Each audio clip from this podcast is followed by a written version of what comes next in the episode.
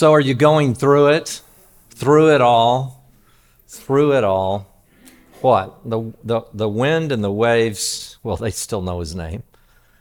He's the orchestrator of events. He's the creator. I'm the created. There are many things I do not understand that I never will. I talking to the messengers here. It's good to have them back. I, you know, I honestly, if he were, if I were to ask God why, that's an absurd question, quite frankly, because there's so many things that are going on in the in the totality of the order of the universe and the cosmos. It's not a simple one-line answer. There's just there's a million things going on as it relates, and he integrates all of them, even the tragedies, the triumphs, the ups and the downs. And so to self identify as a follower of Jesus is to expect just exactly what Jesus told us to expect. And at times that's going to be tribulation, persecution. Paul did. I mean, thrown outside the city, beaten, scourged, you know. And what was his response? You're the created, I'm the creator. I walk into the destiny that you prescribed for me before the foundations of the earth. And that sometimes involves suffering. That's why Jesus told us to pick up our cross and follow him. So, the last number of weeks, I, your pastor has gone off on a wild tangent. and I don't say that to say that we shouldn't have, because what I try to do every single week, anytime I'm up here anyway, is just to say, Lord, what, what do you want to say to your people? What, what is it that you have in your heart for a community of followers? How do I, well, how do I give the daily bread? What does that look like in, the context of this community and those who may be watching? And so it just feels like we were supposed to camp on this, this idea that Zacchaeus had a name that certainly did not describe him in the current situation. His name means pure. And somehow he was not living into that. But the moment that he, well, he climbed up into that tree and was able to take a well get a good view of Jesus and then Jesus looked at him specifically and that's what's so important for you to get this morning is that Jesus does not look out just at, at the world and say I came to save the world and then you get kind of swept up into a, a throng of people and somehow you move like sheep. He knows he knows your name. He knows the number of hairs on your head. He knows even when a sparrow falls. He he really because all of the fullness of deity dwelled in bodily form, he has the full capacity to understand, to scrutinize our every way. I, I, I don't know how that that makes sense in my mind, but allow me to ask you a question. Would it make sense in, in your mind a hundred years ago to even understand what something this tiny,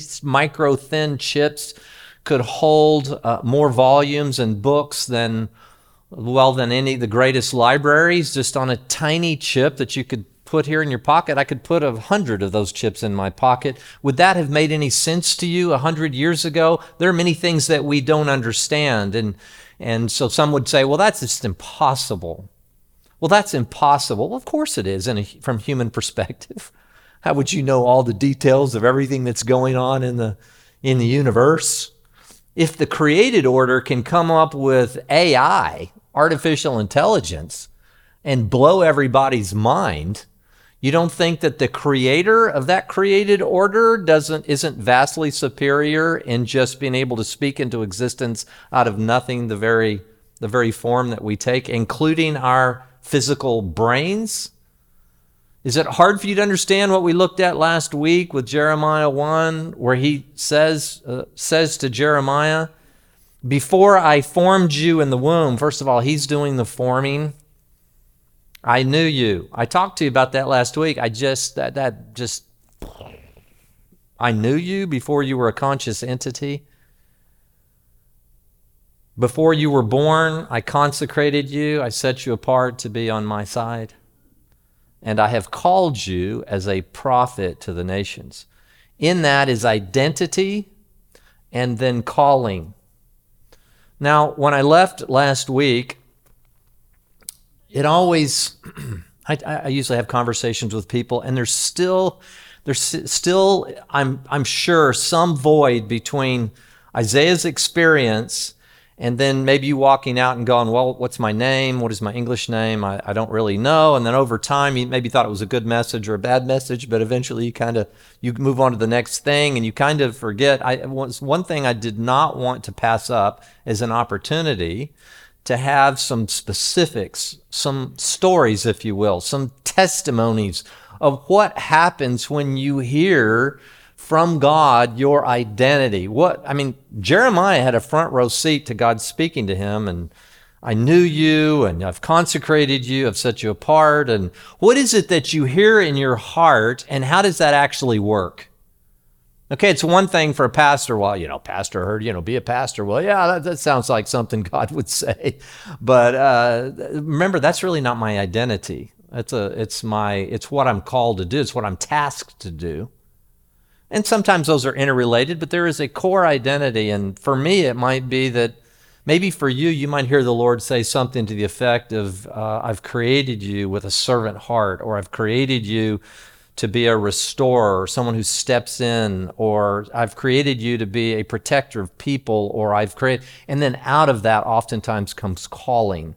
But there is a functional identity that sets you apart that involves gifting and then will lead to your vocation or your position in, in the context of a missional community or something that you just flow in. It's not something that you try to drum up. You absorb yourself in that, but it's not something you try to ju- absorb. You are so passionate about that. I'm, I'm just I'm always fascinated when I run into people that have such a servant heart. They're, they're always thinking of others. They're constantly, they're just, they're always at the hospital. They're always being concerned. I think of our lay pastor, Richard Coey, as an example. Just every time I've ever tried to go to a hospital, I either watch him coming out or going in, or Richard was just here, or so. I'm just, it's just unbelievable. And I see facets of his true identity, which is humble, servant hearted, mercy driven guy. And then out of that comes some kind of positioning in the context of our church. But how do you get that? How do you know that? How do you flow in that? If you're young here and you, you're watching, it may then involve your your vocation, what you actually do. In Jamie's case, it was to be a police officer. He's going to describe that.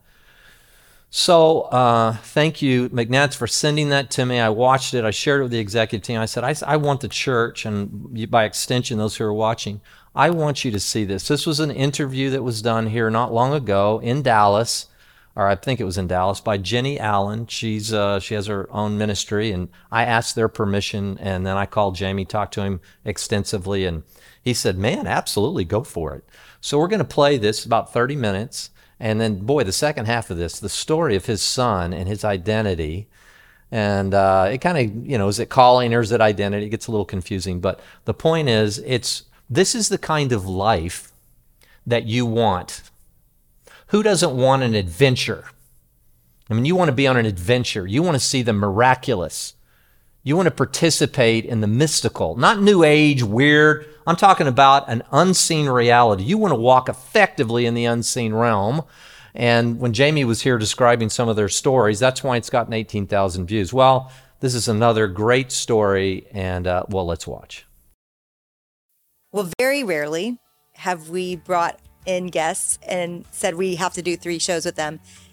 But Jamie Winship, who you're going to hear from today, was one of those people. And I was just telling him that the reason he's here, and he's actually in the studio today, the reason he's here is because this summer during my sabbatical, someone sent me three very rough, rough podcasts that he was a part of. It was a youth retreat, and somehow there was a live squirrel in the middle of the audience, and y'all had to keep getting interrupted. There were technical issues, but it still was some of the most transforming content I've really ever heard. And so if you if you need a comparison for who this guy is, the only one I can give you is, and I know you call other people this, but he's like James Bourne. He he has ended up in war zones again and again and again, and I will let him tell the story. But but I know um, Jamie. I, I won't even try to attempt to tell people what you do. But mm-hmm. but what for the last few years have you been doing that led you to all these places?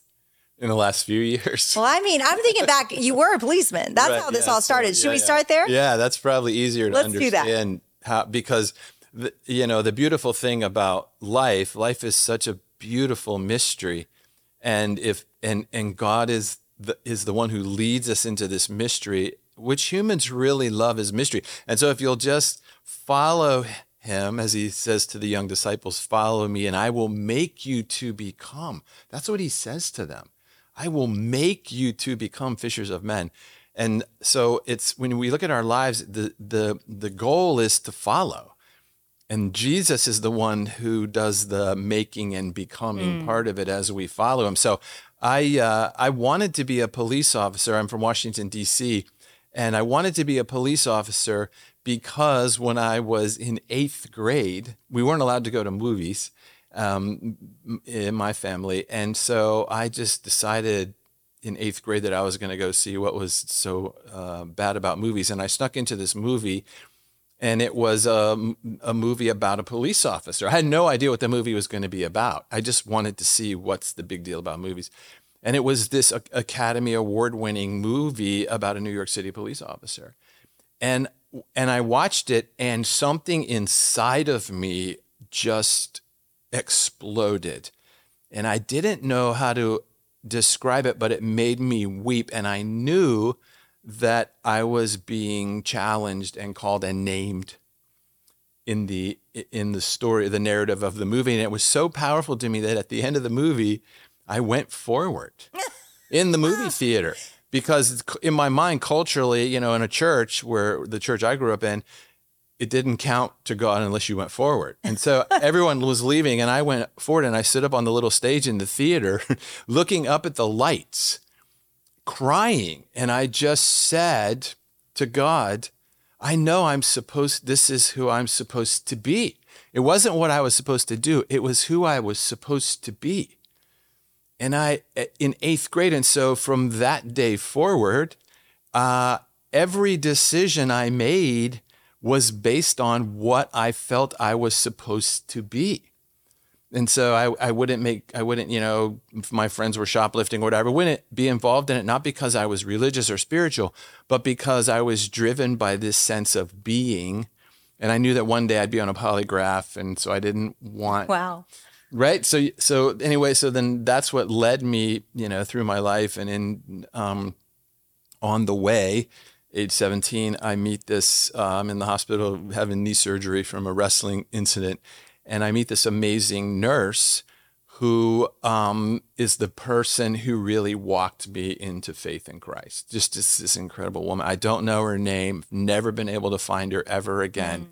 but she spent five days pouring into me, and that's a very beautiful story. And again, it was more like at 17, I recognized something about this woman. I knew she was a, a single mom from West Virginia that worked her way through nursing school at night. I knew that about her.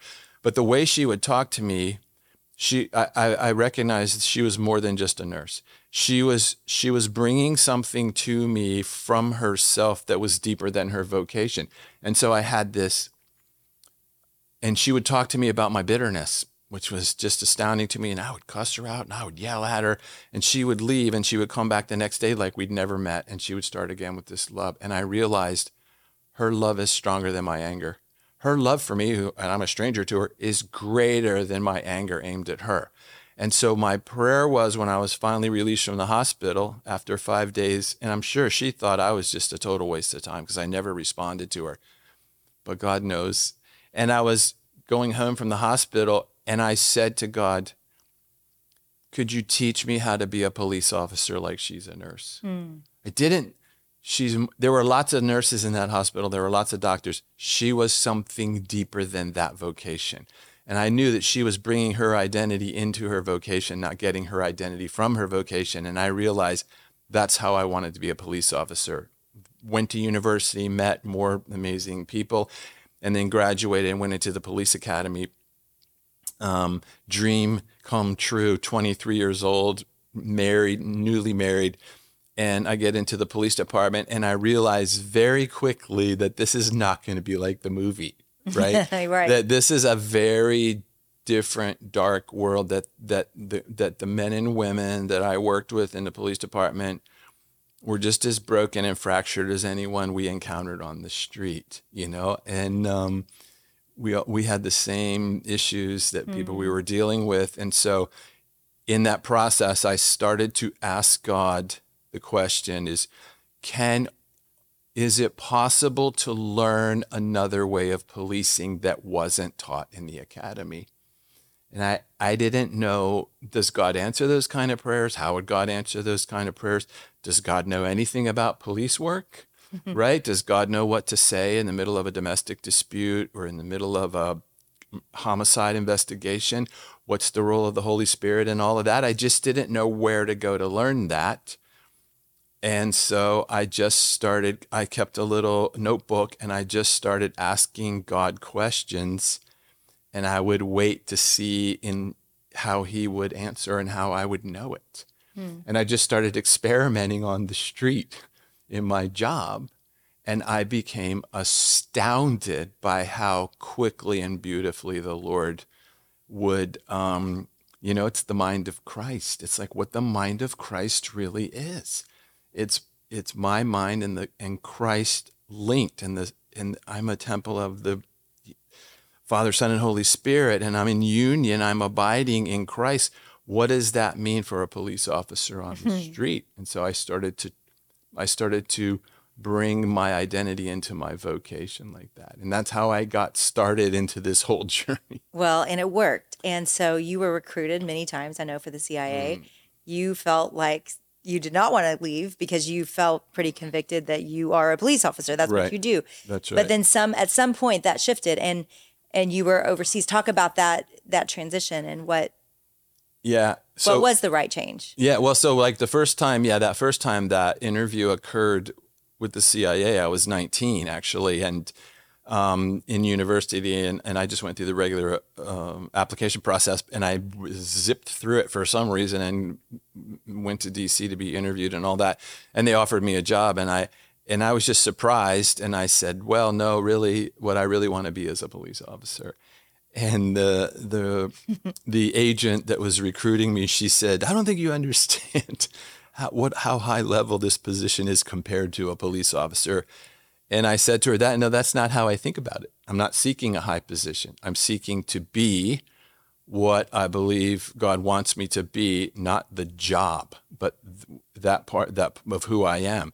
And so I turned it down, but I went through the whole process, you know, went through everything they did, all of their testing and everything and then then so then into the police department and just learning these things learning how to hear god learning how god works in how fast does god answer prayer this kind of thing.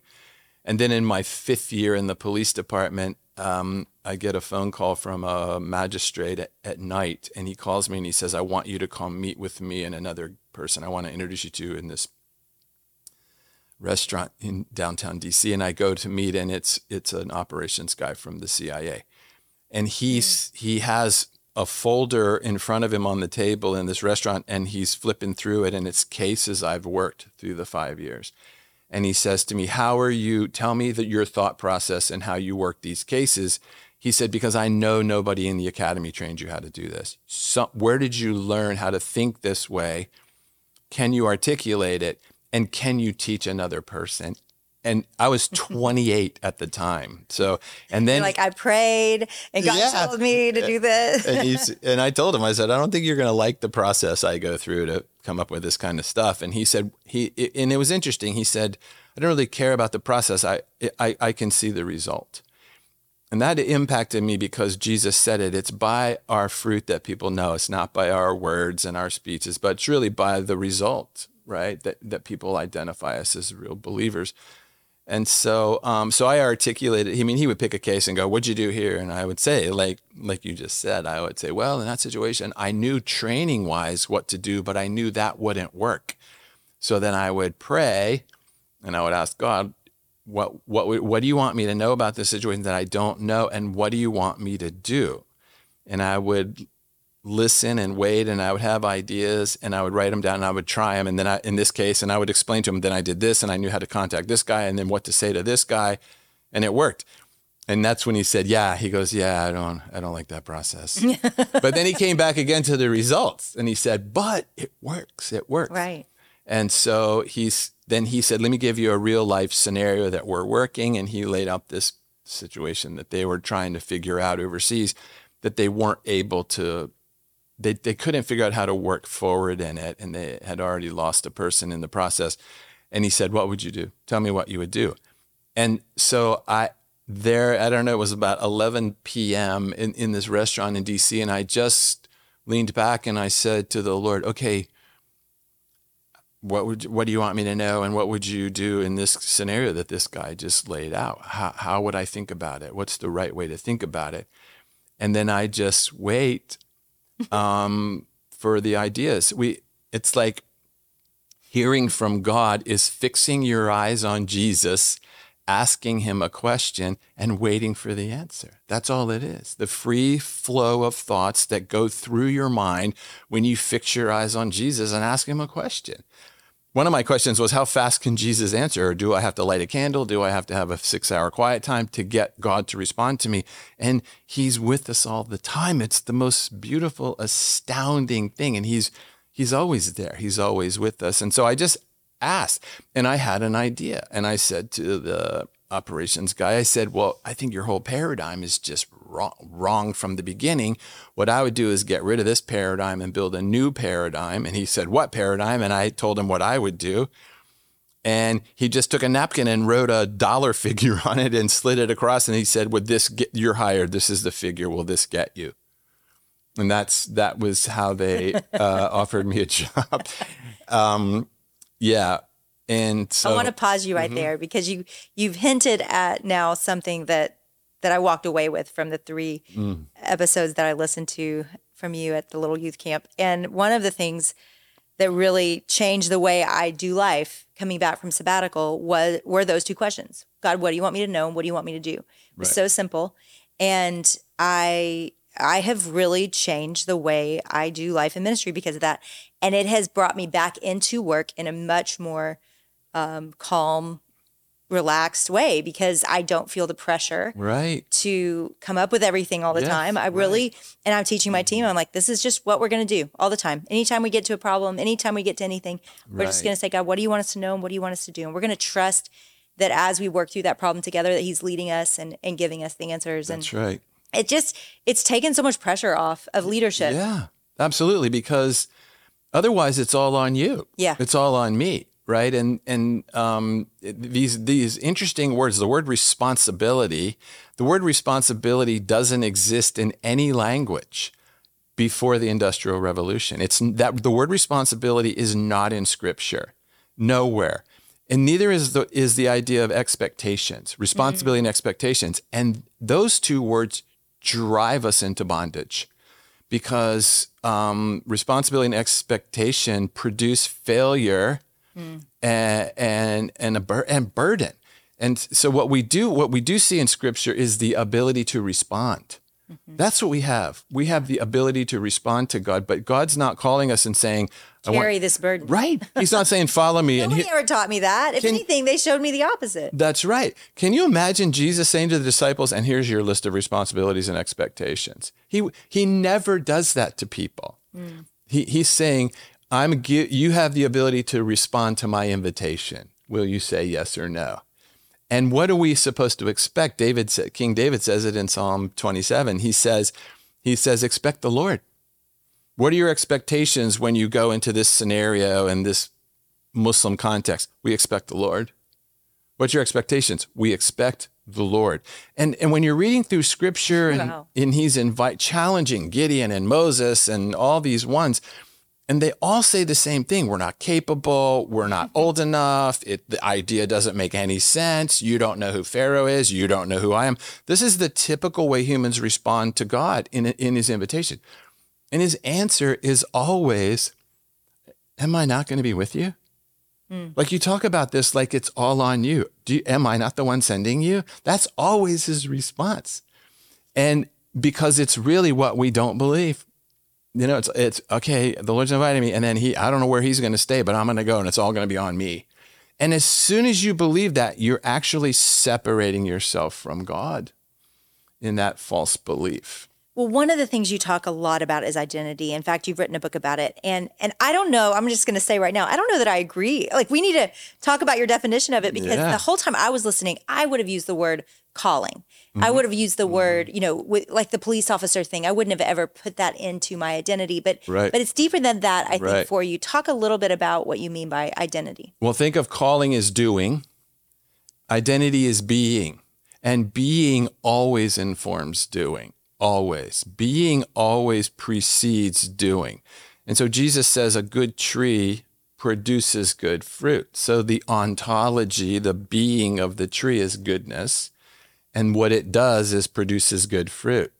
The, if the ontology or the essence of the tree is evil, it can only produce bad fruit. What we concentrate too much on is the fruit hmm. instead of instead of being. So if so, it, it- when you when you're trying to understand what is God like, the, it, the question is what's the ontology of God? What is God first? If you don't understand who God is, you'll never understand what He does or or why it's done. It won't make any sense to you. So we have this this beautiful. If God, what's the identity of God? God is love. Mm. God is love. So everything that comes out of God, his calling in the world, it comes from the being of love. And so then when we watch Jesus as the exact representation of the invisible God, we know that Jesus has come out of love. And then when Jesus go is baptized and he's being commissioned into ministry and the advent of the Spirit, he receives his identity from God. And it's not what he's going to do, it's who he is. It's not his calling of Messiah, it's who he is. This is my son. This is this is the son, the beloved son, the one, the son that I'm pleased in. This is who this is. The vocation of this, the doing of this being is Messiah, is Lamb of God, is take away the sin of the world. But who can there were many messiahs, many messiahs Right. came in that vocation, but they weren't the true identity of the one to be Messiah, right? To enact that vocation. So I'm a police officer. That's my calling. That's my vocation. That's what I'm doing. But my identity precedes it. That for the reason for that is what if I can't be a police officer anymore? Right. Then I have nothing. And this is what destroys people, good people, um, especially in police and special forces and the NFL and these places where your whole calling is your identity. It can't be because the calling wasn't there before the identity. The identity is what God, God knit together in your mother's womb. You, not a calling, you. And that you, that identity will will move towards specific callings because of who you are.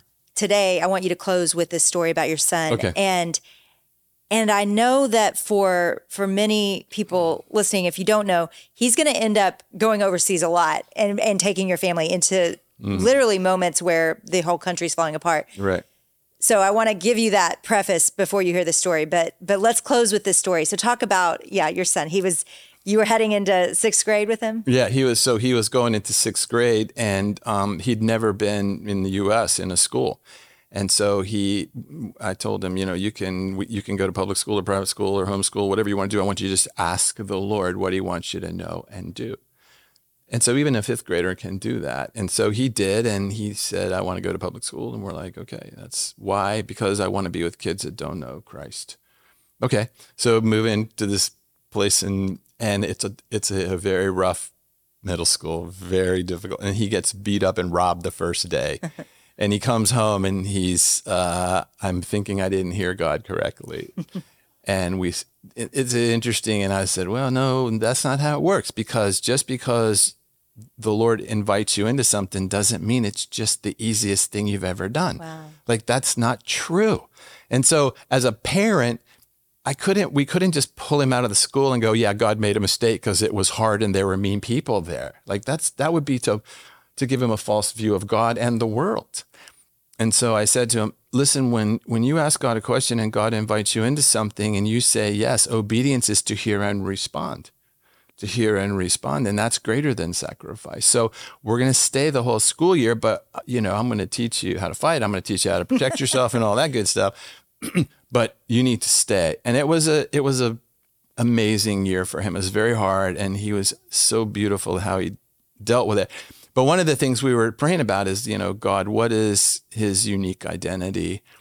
And um, because um, because the Lord will tell him, not me. And so the, I think one of the greatest things you can teach your children is how to is how to hear from God and to know who they are. If they can hear from God and know who they are, they can go anywhere and they'll be fine.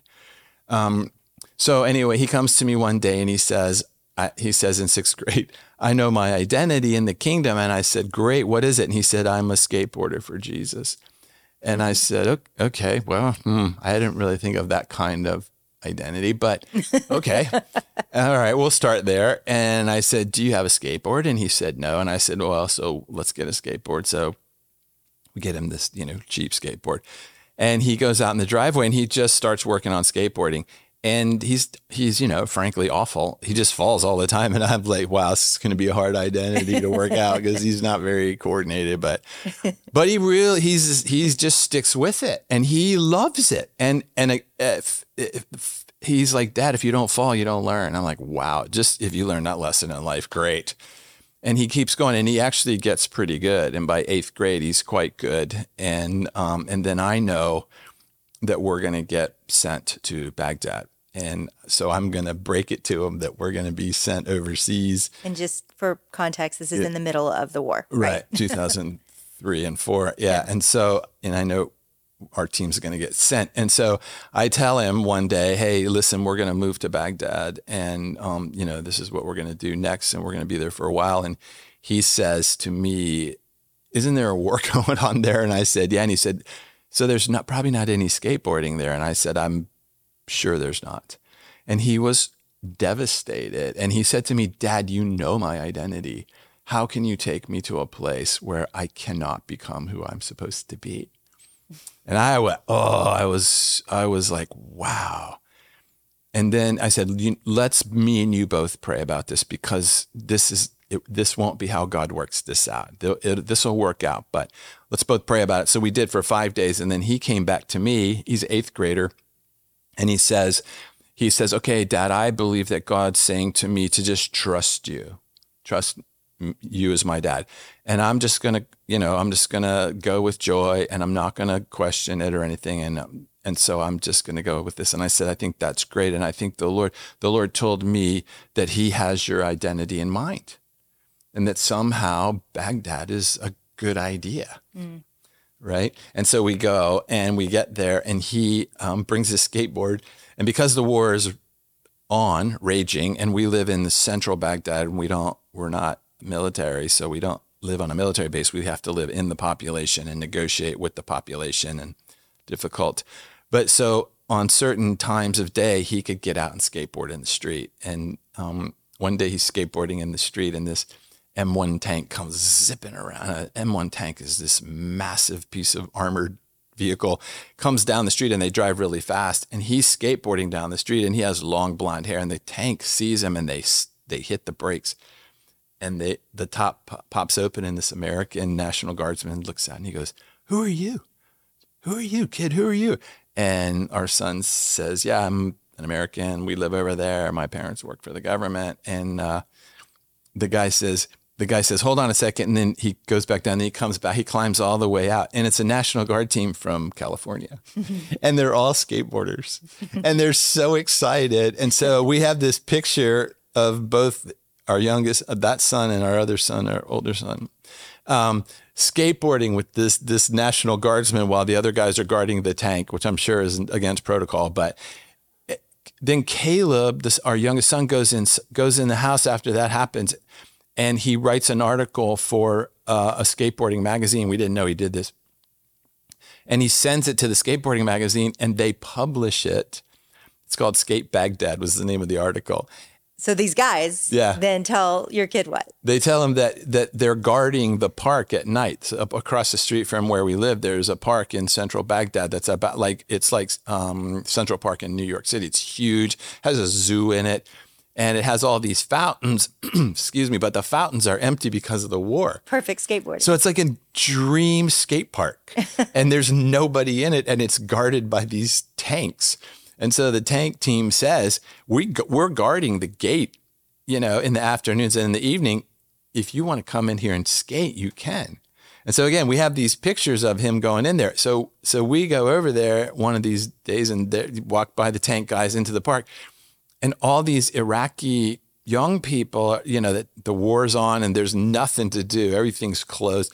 They come into the park, they let them into the park, and, and we have filmed this video of Caleb and Ben, our other son, skateboarding in these empty pools and fountains, teaching these Iraqi kids how to skateboard and handing out skateboards that the um, skate magazine had sent them as payment for the article.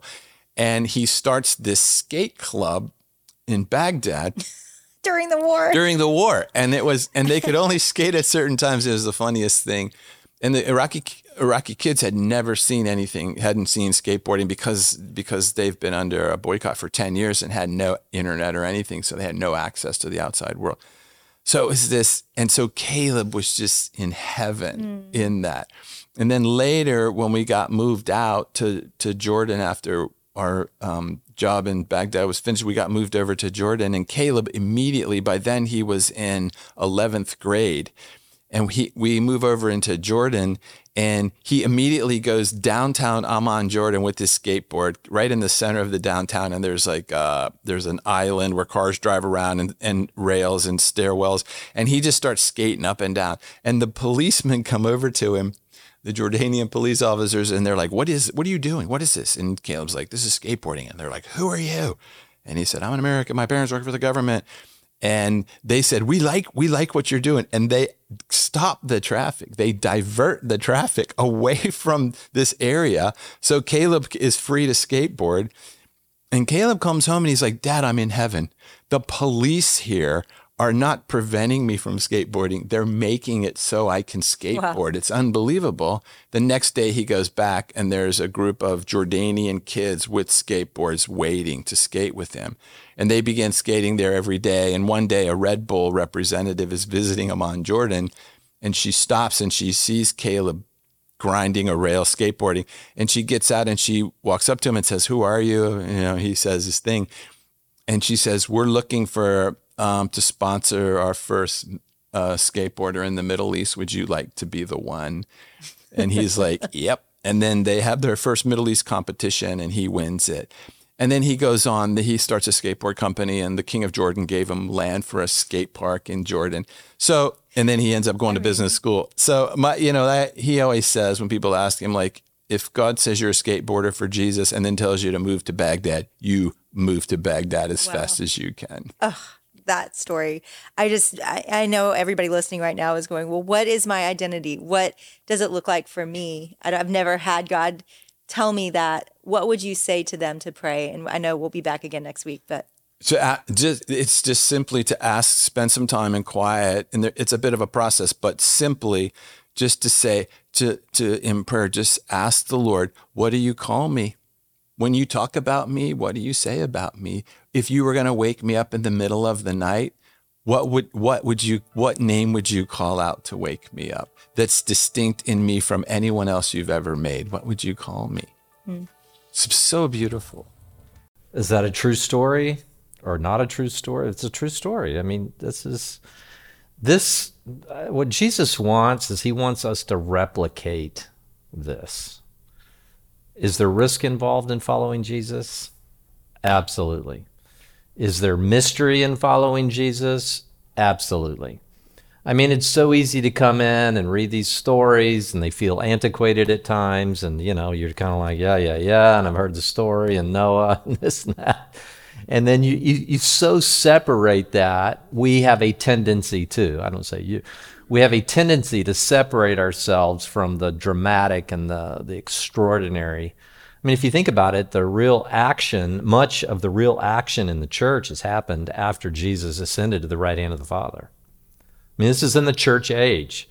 This is where we go into the world proclaiming the gospel and seeing people move out of darkness and into light. I mean, you don't think that's going to require that kind of activity in the hearts and the lives of men and women?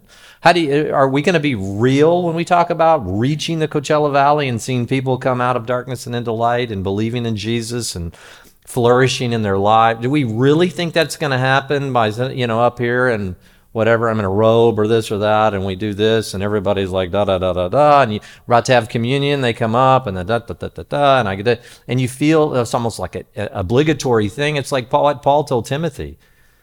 He said, In the last day, many are going to hold to a form of godliness, but they're going to deny the power. The power is always the Holy Spirit.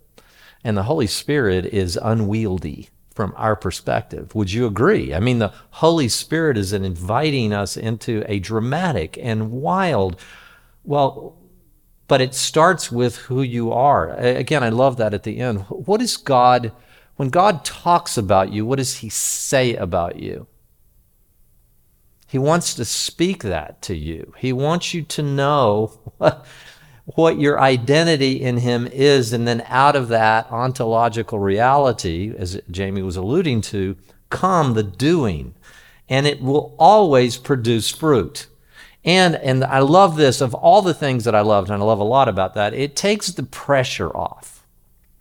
Know, some people come to me and said, you know, you're just, you're just ridiculous golf pro backswing watcher and this and that. And, you know, what, what kind of business do you have in planting a church? Or, you know, and you look at our team and we've got a few people that have some experience in this and, and the property on, you know, 49th and Jefferson and, and building a church and raising money and, you know, and post COVID world and all that. And I'm like, crazy, crazy, check, check, check, check, check, check. Yes, but we only, really have one task. I, I don't feel, people say, you must feel a lot of weight on that, lose sleep at night. I lose zero sleep at night.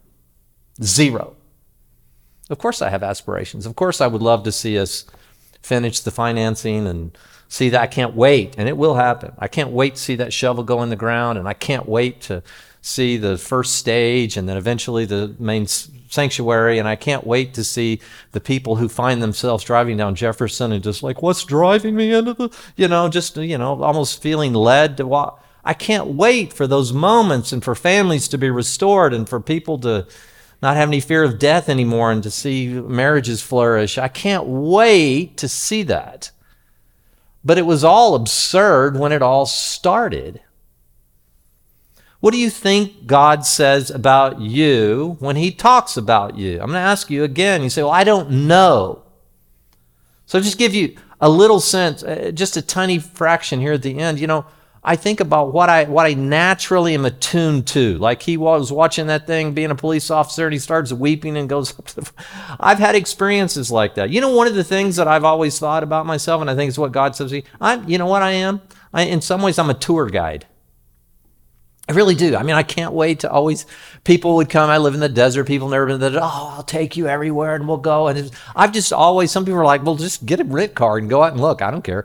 I just love to take people through tours. I don't know what, I don't even know if, is that an identity? I mean, I basically what I do with you is that things I think are exciting about this or the kingdom or the what God's called us to do. I just come up here and try to take you on a tour.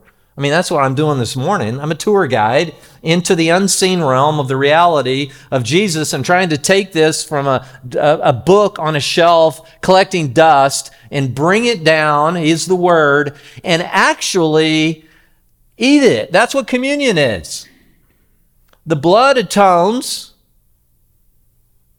And, and what we're doing is we're eating Christ. It's what we started off. The fullness of the fullness of God lived in bodily form, and now we partake of that fullness, and it comes into us.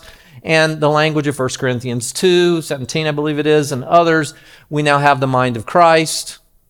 You have the mind of Christ. What do you do in any situation? You expect the Lord. How do, how, how, what do you guys do? What are the elders and the trustees? How do you make these decisions? We ask the Lord what He wants us to know, and we ask Him what He wants us to do. And then we just, okay, and we come into unity in that and we make a decision and then we go to the next thing. And we don't have to read 8,000 books on everything every other church has ever done in the history of the world and know what's a great protocol. Oh, yeah, I mean we have a basic template in the word and it doesn't deviate from the spirit of the word, but there's a lot of room for, you know, following the spirit. That's what we've really been turned over to. See, don't you want that kind of life? I'm going to ask you again. Don't do you want that? It's kind of scary, but it's exhilarating. I'd love to. Maybe we'll have his son here, Caleb, one day, and said, "Well, tell us about what's been going on since then." I mean, I just, but these should be all of our experiences. Maybe they're not as dramatic as going into a, a war zone, meeting the king of Jordan, and all that. But in God's eyes, they're just as dramatic. And collectively, our calling is just as dramatic here in the Coachella Valley. It really is. It's just as profound. Don't hold back. Ask the Lord. Ask the Lord. So, why don't we do this in synchronicity with communion today? So, uh, if you have your elements, let's just raise them. Uh, if it's, uh, we'll we'll do first. We'll do first the blood. Okay. We'll, we'll do first the blood. So, uh, for those of you who are new to this, if you're not a Jesus person, ask just to say, Jesus, come into my life, live in me. I receive you as Savior, and now you're ready. If you haven't done that, you can do that. And if not, you can, I, I don't mind if you do it, but you're going to want to believe it. So we take this, and first of all, well, we need to be made right with God. That's all this really is. The blood of the atonement, and Mike did this beautifully a couple of weeks ago, is uh, at one we become at one with we become one with God again, not through our stuff, through His through His well through His calling, as Jamie put it, right? So uh, let's do that. The blood of the atonement, just to make sure you know that you're okay, you're adopted into the kingdom. Okay, now let's let's take now with this as we'll do this together today rather than just have this be a symbol of something that some people don't really understand. If we're going to take some of this and we're going to say, okay, all right, I, I, I now we're going to take this is a picture symbolically of his of his flesh, right? Uh, Jesus said in John six, "You must eat my flesh and drink my blood if you want to be have a part of me." Now we don't necessarily hold to this. This is the literal blood, uh, flesh of Jesus. Some of you may have that as your background, but this is certainly a symbol of the of the very body of Jesus. Now, what are we doing symbolically when we do this? We're taking the, all the fullness dwelled in bodily form, the deity of God, because we're atoned for. Without the atonement, doesn't work. Don't just start eating. A lot of people are out there eating Jesus, but they've not been atoned for because they don't believe in his death, burial, and resurrection vicariously for them. So this would be without any effect. But once we're atoned for, now we've gone through the red door, hence church at the red door. We've walked through the red door. Now we're ready to eat of his, well, of his very being. It's the word, it's his body, but it's also the identity that he has for you. Ask the Lord as we take this today, help me understand who I am, who you created me to be, and now who you want to be in me. And let's let's partake. Has that been sitting around for months? Was that new to today? It was on sale at Bro. Okay, great. I just didn't know if that was a prop and that we use that every week for the last seven years. I was like, now, so so please understand, this has real import.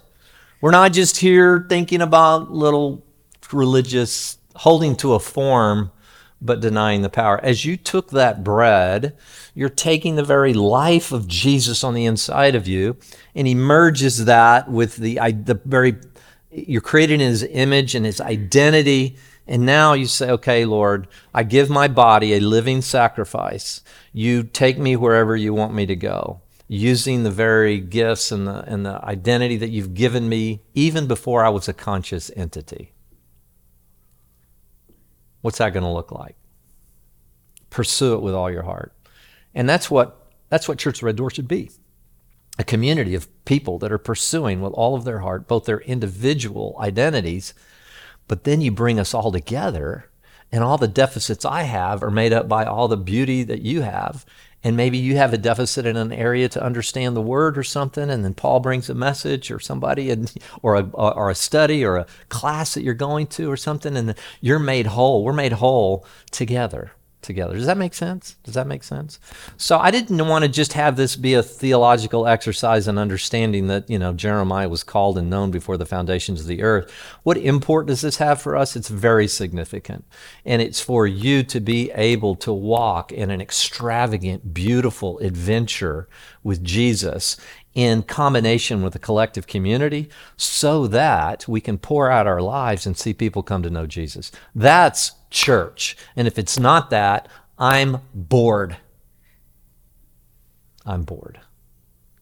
And you don't want to see me bored. And I don't want to see you bored. This is life giving. Let me pray. Lord Jesus, we thank you for this morning. Uh, bless Jamie. He's just got a beautiful way to articulate identity and understanding. I pray for he and Donna and their ministry around the world and the doors that you've been opening. I heard the other day that they were speaking to 5,000 church administrators in one in one sitting just about identity. Lord, he's done thing in city governments and thing. Lord, that that people that were not just some random chance. Bless the Lord. Oh, my soul, when I think about Jamie and what you've done and he and Donna, Lord, I thank you for the connection that Church at the Red Door has with them as they've poured into us and the impact that that's had. Lord, I thank you for this community this morning. I thank you for the privilege of walking with this community, both here and extended, certainly this time of year, extended on out through those who may be watching live stream or who watch later in the week. Lord, I thank you that we can come together as one unified whole unique and, and beautifully precious individual callings coming together as an orchestra. Lord, I pray that the, the, symphon- the symphony of Church at the Red Door rises out of the bleak landscape that is at sometimes the Coachella Valley, and that, Lord, people are look up to you and they see the beautiful fruit and the music that is coming out of a yielded people. Lord, if there's somebody here and they just don't know their identity, they just have never even thought in those terms. I'm just going to ask you, just take this moment and then wait and listen over the coming week. Lord, who do you say that I am? Who am I? What, what is my being? What is my identity? And then just listen. Lord, speak. Anybody that would pray that, Lord, just speak to them in the deepest recesses of their soul.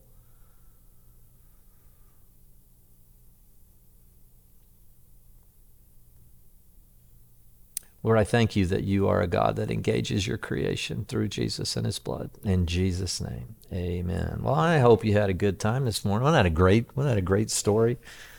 Um, who knows what we'll be doing next week, but it'll be great. All right. Love you guys. Have a great, great Sunday.